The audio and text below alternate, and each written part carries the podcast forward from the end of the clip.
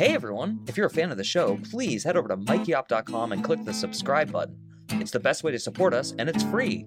That's M I K E Y O P P.com. Thanks! Hi, I'm Mike Oppenheim, and you're listening to Coffin Talk Exit Interviews with the Living, a weekly podcast that explores how our views on death affect the way we live our life. Today, I'm very lucky to have with us a guest named Amanda Webster, who's local from Phoenix, Scottsdale area in Arizona. Hi, Amanda. Hello, how are you? I'm doing really good, actually. We're doing this kind of early in the day, and I tend to like early in the day, so. I'm the same. I feel most productive early in the day. I've knocked out so much stuff, and it's only 10 o'clock, so. Awesome. Well, let's knock out a podcast. What do you say? Yes. Cool. Um, so, Amanda, I always ask people pretty much the same question, which is uh, how old are you? Where did you grow up? And what generation do you think you belong to? I am 35. I grew up in Lebanon, Missouri, little tiny hick hole uh, town that civilization forgot about. And I I really think that I was in the right generation. I grew up in the 90s. I was a 90s kid. I loved it. I wish I could kind of relive the 90s sometimes because it was just such fun times. Uh, the music was great, the movies were great, the shows were great. I have nothing to complain about. So uh, I grew up in the right generation.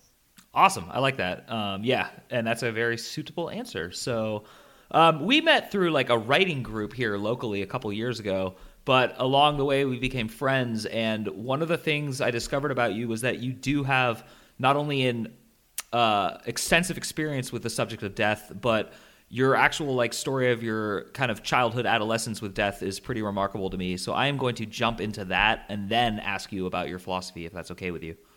Absolutely. Awesome. So this is about the most planned I've ever been on this podcast. I have a, a whole whopping one question that I planned. Um, so if you don't mind, can you relate your experience with both of your parents and what happened when you were like 17 to 19? Um, are you talking about my parents' death? Yeah, that is exactly what I'm talking about. I was Okay. trying to be, you know, yeah. Sorry. Yeah. So my parents, my parents, uh, I was 20 and 22 respectively. Oh, I'm sorry, Uh, my yeah. dad, that's okay. My dad passed away when I was 20, and even though he was terminal, so we quote unquote expected it, you still never really can prepare yourself for when that happens, and it just rocked our entire family, our entire world, because I grew up with my parents. I didn't really have closeness with extended family. I didn't really do very well at making friends, particularly until my teenage years. And then I'd moved away, so I wasn't even close to any of those people. So my dad passed when I was 20, and I didn't even really know what to think or how to react to it because I'd, I'd experienced death with my grandma, my grandpa, people like that. But like I said, I, I never had a really, really close connection to those people. So it's very different when it's somebody that's that's that close to you. And then two years later, uh, my mom passed away. We just moved to California, so I knew absolutely nobody. I was in this new town, and my mom was everything to me. She was really, you know, that one that one thing that I had left, and I was so very close to her. We were best friends. Uh, and I, even though I was 22, we were still living together. We still had a very, very close relationship. And she just had a heart attack out of nowhere. And it was, I woke up one morning, I was putting on makeup, tweezing my eyebrows and stuff to get ready to go out to breakfast with her. She started having chest pains. I recognized it as a heart attack. Uh, within 24 hours, she was gone. She had heart surgery. Um, they put heart stents in, but it was just one morning I woke up planning breakfast with my mom, and the next morning I had to try to process the fact that she just wasn't there. And that that's a very intense 24 hours to try to, you know, go from one extreme to the other.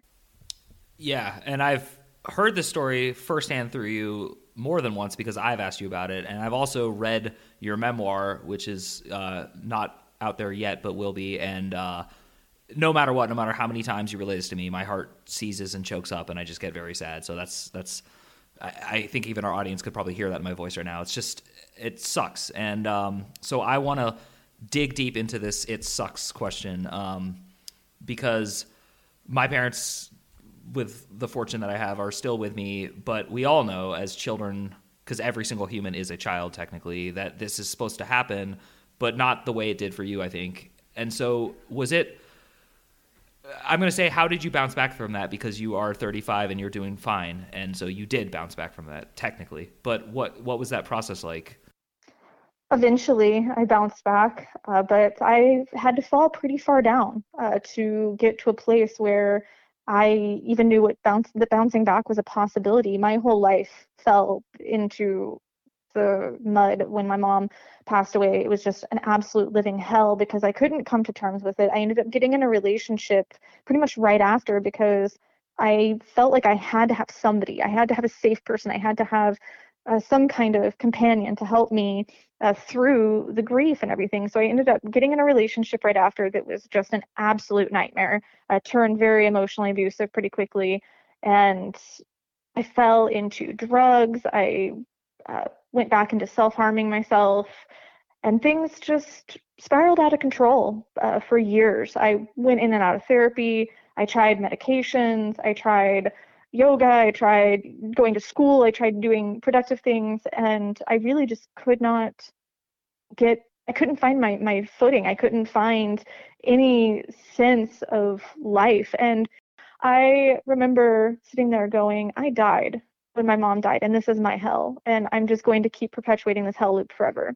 And it terrified me and I felt very dissociated. I felt like I was outside of myself that this wasn't even a real the real world anymore. I started getting this really bad dissociation for quite some time where I'm just going, no, I'm not even in the real world anymore. I can't be part of that world anymore. I felt like my world stopped spinning when my mom died. Uh, so I just I didn't know really what to do. And the only helping healthy coping mechanism I had was listening to Linkin Park all the time, just constantly. Um, and our audience is really wide, so I'm just going to drop in real quick. That's the name of a band, not just an area of Chicago. Yes. So uh, yeah. Actually, it's also a park in um, in California. There's a oh, wow. Lincoln Park in California as well. But yes, uh, it's a band. And I remember listening. I, I, found out about them when I was 16. My mom had given me uh, their their first the popular album Hybrid Theory, and it had helped me so much through you know, the process of being sexually assaulted when I was 16, losing my parents, all these different things. It gave me something to relate to. But that's pretty much the only healthy coping mechanism I had. Now, most everything else was just drugs and, and self harm and anything I could do really just to get through each day. And in 2017, um, the lead singer ended up losing his life to suicide. And I felt like I'd barely been holding myself together uh, just after my mom died. And for some reason, something in that really just broke me. It forced me to let go of the only security blanket I had. So here I am again faced with death. This time, someone I didn't even know, but it so profoundly affected me because this was, you know, my comfort blanket, my security blanket. And I, I remember that was what really just kicked a, downward spiral into drugs and self harm that uh, that led me to the ledge of a Canadian hotel room um, in October of 2018, where I almost lost my own life to suicide so, because I just felt so alone. And I just want to slow this down a little bit for our audience uh, because you it's it's pretty heavy, and so I just want to relate it the way I'm hearing it, which is like you were doing fine. You had two parents; they loved you. You knew your father was going to pass away before you wanted him to, but he did pass, and it came and went pretty quickly, and it was devastating. But at least you had your mom then you moved to California, and then you actually like took your mom to the hospital or like called the ambulance, whatever, and you know she passed away within 24 hours. So then you just go into this what I would say is like justifiable phase of of I don't depression's the wrong word, but whatever, you know. And uh but through that you're kind of clinging with this not hero worshiping. It's not the fact that he's a famous musician. It's the music and the lyrics and and the words of um sorry, what's his name again? Chester Bennington. Yeah, thank you, Chester Bennington um, from Linkin Park, who then famously uh, committed suicide in 2017, like you said. So now you've had like the death of another death, which pulls you down again, and then now you're considering suicide. So can you just the reason I said slow it down? Can you explain how like people dying is leading you to wanting to die? I, I think that's something we've never talked about on this podcast, and it's worth stopping on like I said, I felt completely alone. You know, we form these bonds with these people, and even though we know that life isn't eternal, um, or at least most of us accept that at least our physical life isn't eternal, we form these bonds with these people and we don't expect them to just one day not be there. This is a security that we have. And because we don't really prepare ourselves for that, when it does happen, we don't have a safety net. For me, I didn't have a safety net. I didn't expect my mom to die. I she was she was 60. You know, that's pretty young for today's standards. So I had no preparation. I had no real idea how to live in the real world or how to be the person that society expected me to be. And I know that I'd had this this mental disorder uh, for quite some time. I'd struggled with clinical depression uh, for quite some time since my teen years, and I, I I remember watching The Joker, and and he had written in his journal the worst part about mental illness is people expecting you to pretend that you don't have it or something to that effect. And that's that's how I felt. I, I felt like now I was in this world where I couldn't be myself. I had to constantly pretend that I was someone I wasn't to appease everyone else. And number one, I was already exhausted because I, I just lost my mom, you know, and anybody that's been through grief or depression, you know, it's exhausting. It's, it just drains you. It drains life force right out of you. So I'm already exhausted, but already having this, this mental struggle and now not having anyone to kind of help me through it I just felt desperate. It got to a point where when I was on that ledge, I just, I remember thinking two things um, when I was looking down. One was, I hope this doesn't hurt because I just don't want to hurt anymore. And two was, this is what's best for everyone else. This is what's best for at the time I had, oh, well, I still have, but um, I, I'd in the in the interim had um, a son who was seven or eight at the time, and I just remember thinking that this is um, what's going to be best for my son. This is going to be what's best for my friends because they were very far away and they couldn't really help um, in a very functional way. So I felt guilty, you know, that I was constantly putting this on my friends when they couldn't even be there to to do anything about it. And I just felt so very desperate because I'd been, I'd tried everything. I'd went to the therapy. I'd taken the meds that they told me to take. I'd done all of these things. I'd read self-help books till my eyes could have bled. I did everything people told me to do and nothing was helping and the pain was just so overwhelming. I couldn't do it anymore. I felt like I just couldn't do it alone and I had no real guidance. And and for our audiences uh, cuz you're again, you're just telling your story you're and you're telling it accurately, but I knew knew you and know you and so I knew you at this time it's not like you were like leaving your son and like like you had a very close relationship you still do and you had one at the time and you split time with his father and, and yourself. So I just want to make it clear to the audience she wasn't like bilking on her responsibilities. It's the opposite. She was trying to keep up with the Joneses. She was trying. Am I correct in saying this? Yeah, absolutely. Like I said, I thought it was what was best for him. People say that suicide's a selfish decision, but when you're in that mindset, you think it's what's best for everybody in your life. You've come to the conclusion that you're a burden. This is what the darkness in your head tells you. You're a burden, you're a terrible parent, you're a terrible friend, you're a terrible partner, and everyone would be better off without you. So at the end of the day, it comes down to I'm doing what's best for everyone else. Yes, I hurt and yes, I had this overwhelming pain and I didn't want to feel that anymore, but I was really sitting there going, no, just do it for him. Just do it for the people that you love the most. And so now I'm going to kind of throw you a curveball.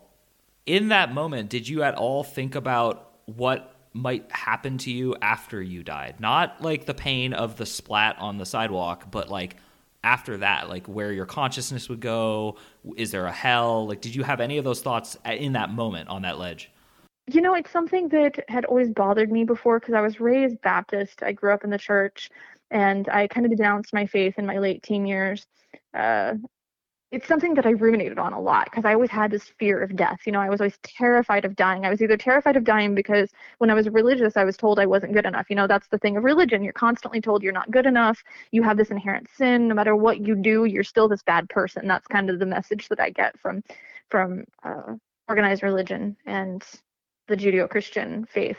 That was the message that I was being sent as a child. Then when I denounced my faith just because I didn't believe. I wanted to, but I just couldn't bring myself to believe anymore. Uh, then I had this fear of death because I'm going, okay, well, it's just lights out and that's it, and there's nothing after that. So to me, it, my my fear isn't hell. I don't believe that there's a hell. My fear is it's just there's nothing that we're gonna die and just not exist, and that terrifies me uh, because I like my existence. You know, even even in the painful moments, I didn't want it not exist but it finally got to the point where I just went, I don't care. I just, I don't care. I cannot take this pain anymore. I don't care. Um, I felt like I'd already been in hell. Uh, as I said, I felt like I'd been in this perpetual hell loop. So in my head, nothing has to be better than this. And no, I really didn't have any more fear when I was standing there. And that's the most dangerous place to be, truthfully, is when you're not afraid anymore. You're not afraid of what could happen. You know, what could happen to the people in your life, what could happen to you after you die. You have no fear. I was just standing there going, I don't care at all. And so uh, I am going to let you, I'm not let you, I'm, I'm going to ask you to complete that story eventually, but I, I want to still hang in this like limbo territory. Um, so currently, right now, do you have a quote unquote fear of dying because you think that's it, lights out, kaput, nothing else ever again? Yeah, yeah, I do have a fear slash discomfort. Most people, when they lose somebody, you know, they have that comfort of believing, oh, I'll see them again one day. Oh, they're watching over me. Oh, they're they're out there somewhere. You know, and we have that comfort. Most people have that comfort of believing that they're out there somewhere. They're not gone. But when you have the belief system that I I almost want to say unfortunately have. It's not that I want to have it, it's just what I believe. Um, it's it's really hard to cope with that. Yeah, and uh, I, I definitely agree. Um, so how do you live your life now? And again, I am going to go back to that story, so I will circle back. But I want to know right now, in the time since that moment on the ledge, obviously you didn't jump, and obviously you're still here. And I know that things are much better now, much, much, much better. I'm actually going to make you plug your programs and what you are now doing for a career. Um, but how does that weigh on you? Um, this this fear, like how does it motivate the decisions you make while you're alive? Well, I realize that the time that we have here is very limited and whether there's something else or not is kind of irrelevant because this is our human experience. You know right here this is what we get to this is our playtime. This is our recess you know? So whether there's something else is kind of irrelevant at the end of the day because this experience will end one day and pretty much everybody can agree with that whether you believe that there's something else or not. We we all understand that our experience in this human form will eventually end. And now I look at it more like a video game as opposed to that dread feeling of getting up in the morning. I look at my life as a video game. So I get up and I go, okay, I'm probably going to have some monsters to slay and I'm probably going to have to collect some items today because, you know, that's life. And when you think about it, if you're a nerd like me, nobody's going to buy a game where you just walk right in, save the princess, and that's it. You just walk right in, you pick her up, you you leave. You what kind of game would that be? That would be boring as hell. And I feel that we ignore that life is also like that. Stuff's going to happen. Uncomfortable stuff's going to happen. Tragic stuff's going to happen. But we just have to build up our strength. We have to build up our weapons. We have to build up our armor. We have to collect the items to be able to cope with these situations because we're not unique. I, I know I'm not the only person in the world to have ever lost my parents or to have ever experienced grief, even with a mental disorder. And of course, my experience and my story is unique in and of itself, but it's something we all have to confront. We all have to confront grief. We all have to confront our own mortality, but it's how we live now. And I could sit here for the rest of my life mourning my mom, and I'll never get over it. You know, I'll never stop hurting in the back of my heart uh, over my parents. They'll always be there. That hole will always be there. But I can choose to make them proud, or I can choose to just lay down and die. That's incredible. And I definitely now want to complete the story of what happened on that ledge and what happened since and why you now have this very healthy attitude, which I do want to repeat for our audience. I think it's very important to understand that while Amanda has said that she now has purpose and meaning and does like approaches life differently like a video game, it didn't change the fact that you still don't want to die that you still don't think your life will continue after this. And I think that's very important uh, as like understanding this story. So with that said, you're on the ledge. You're pretty positive that you're going to be benefiting actually your own son and your uh, he was your husband at the time, right? Um, yes. Yeah. Okay. And so your your husband, and and then you don't. So tell that story whatever way you want. It's funny because the only thing that brought me down was a song playing at the right place and time. Had that song not came on, I would have jumped. And the song was Breaking the Habit by Linkin Park. And this song came on on your your CD player in the room. Can you be a little more specific? No, that's that's that's the funny thing. So there had not been hide nor hair of anyone the whole I think about three days I'd been there. There was nobody. There was no cleaning crew. You had to call in to get to the the concierge. They'd have to come up and let you in and stuff. I mean, even the guests weren't really out and about. There was nobody. And my room was in the middle of the hallway. So it's not like it would be the first room that somebody would go to for cleaning or whatever. But right at that very moment, there were the cleaning crew turned the stereo on just outside my door, and it was Breaking the Habit by Linkin Park. And I kind of thought I was hallucinating, to be honest with you. And I stepped down out of morbid curiosity because I'm sitting there going, nah, this is just the soundtrack to my life. You know, my life is flashing before me, and this is just my soundtrack. And of course, it's Linkin Park because what else would it be? And I, I stepped down and went to the door to look out of morbid curiosity because I was kind of freaking out and thought that I was just having this, this crazy hallucination. And just for the record, you're not on drugs at the time. I just want our audience to know that. I was not on anything at all. No, I'd actually been, um, I'd stopped using in June and this was October. So um, I'd been, I'd been clean for several months. And so I open the door and these two guys just look at me and I know I have to look like a just a hot mess. You know, I've been falling apart in my room, just literally almost lost my life to suicide. I know I look like a hot mess. And these guys just look at me in that kind of uh sort of way. And I, I just motioned to the CD player and said, C'est ma chanson préférée, which means that's my favorite song. And we had this really brief little uh, French interaction because this is in Quebec, which is a French speaking province. And we had this really brief French interaction. And I went back in my room, I closed the door, and I just fell apart. I just fell to my knees and absolutely fell apart.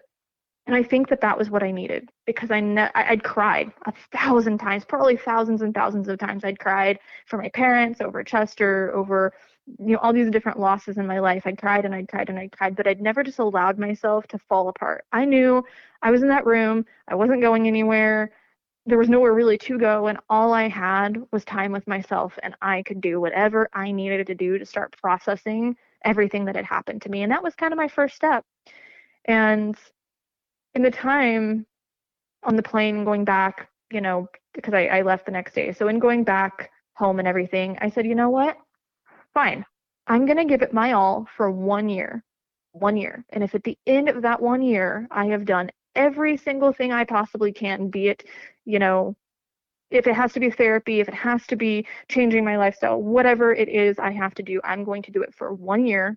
And if at the end of that year I still feel this desperate, I'm going to jump. And the journey started at my mental health professional. I went back to a therapist and said, look, this is what happened, but I want to be happy because I feel like that's never really been the clinical goal. It's always we want to make sure you don't hurt yourself. We want to make sure you're not on drugs, but nobody ever really cared whether or not I was happy. And that woman literally looked me in the eye and said, Well, that's not possible for someone like you, meaning someone who had um, a serious mental illness. I had an SMI diagnosis. And I tell you, that just lit a fire under me. So if I wasn't already motivated enough after having this experience that brought me off the ledge and everything, that was just my Elwoods Woods in the bunny costume when Warner told her she wasn't smart enough for law school because I I knew I had to prove her wrong. And that was my revelation when I was at uh, the the mental health professional was she was never really going to help me be happy. She was never really going to be in my corner, I felt.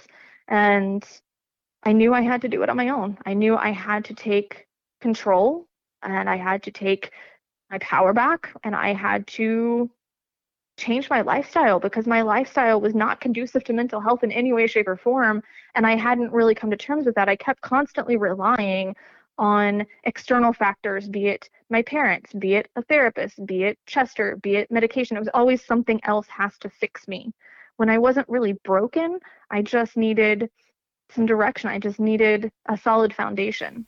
And so I, am spellbound, and I love this story. Obviously, this is like the most feel good story ever, and you're here telling it live, so the audience knows the ending, which is my other favorite part about this. So, um, what was the road like then? What did you do? How did you like prove your own potential to yourself and others? Well, really, just to yourself. Well, at first, at first I didn't know what to do or where to go because at this point, you know, I don't have my parents. My friends are a million miles away. The mental health professional let me down, so I don't really know what to do or where to go. And I'm laying there in bed and I'm going, okay, come on, universe, I need a sign. Is there a Linkin Park song I can listen to? Can I get a sign from my parents? Can I just get an angel that appears like on I, I remember watching Touched by an Angel back in the in the nineties and I'm sitting there going, Can I get a Monica just to appear and, and be my angel and give me some advice and and it was dead quiet and i was kind of disappointed because i'm sitting there going come on i just need something. I'm willing to do the work. I just need something. And i, I kept actually kind of talked to my parents. I was saying look I, I need your energy. I need you here and there's nothing really here on this earth that represents you. You know i can't really call and literally in the middle of the thought i went holy crap. And i ended up my dad and i bonded watching professional wrestling growing up um, to the point that the guy that owned the wrestling organization that we watched, uh, where Hulk Hogan and Randy Savage and all the really famous wrestlers were in the 90s, the guy that owned that um, that organization walked me down the aisle at my wedding. So I thought about reaching out to him, but I went, no, you know what? I had done a certification under Diamond Dallas Page, who was one of my heroes growing up.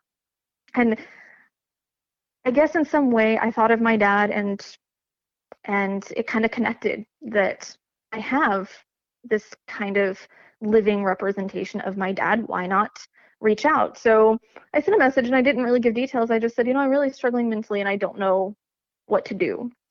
And he said, you know what, buddy? You did this to yourself. It's on you to undo it. Wow.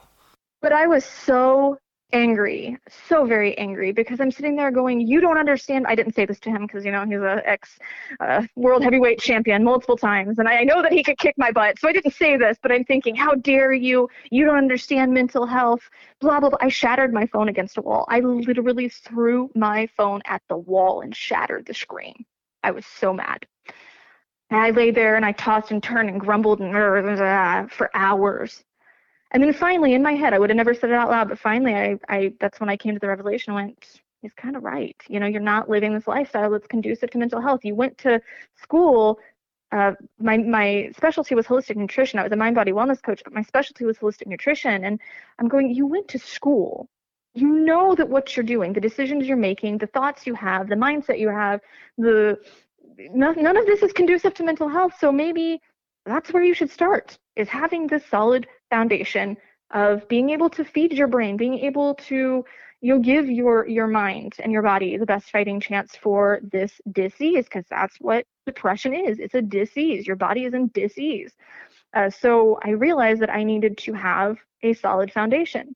So I started you know implementing different strategies. I will tell you there was a point where I literally almost put six rounds into a into a a bunch of asparagus. I was just it was it was a very stressful adjustment to make. You know, it's not easy when you when you have to make changes in your life and they're not comfortable and it's not what you're used to. But once I started implementing these things, I could feel the shift. I could feel my mental health improving, and I ended up dubbing them because um, it took me a, quite a while to really get into a place where I felt happy and I was told this wasn't possible. I was told that once you had a serious mental illness, the diagnosis for a serious mental illness, that that's lifelong and you'll never be decertified.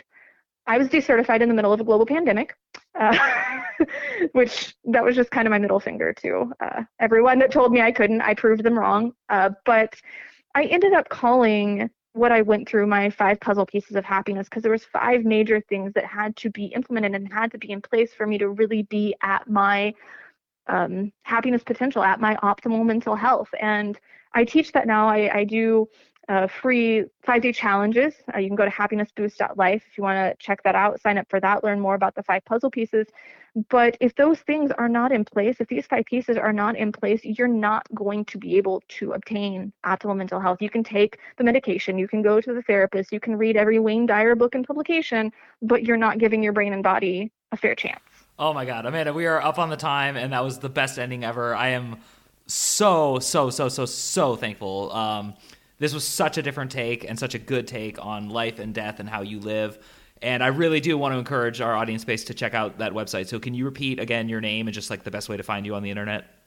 Yeah, so if you go to happinessboost.life, you can sign up for the five day challenge where you can learn more about the five puzzle pieces of happiness. You can also find me on Instagram at Amanda Webster Health or on YouTube, Amanda Webster Health, where I do celebrity interviews. I've been uh, vlogging about my experiences with mental health, uh, having an SMI, being diagnosed BPD, uh, just the different struggles because we break the mental health stigma by talking about it. And that is my goal is by breaking the stigma through conversation and honesty.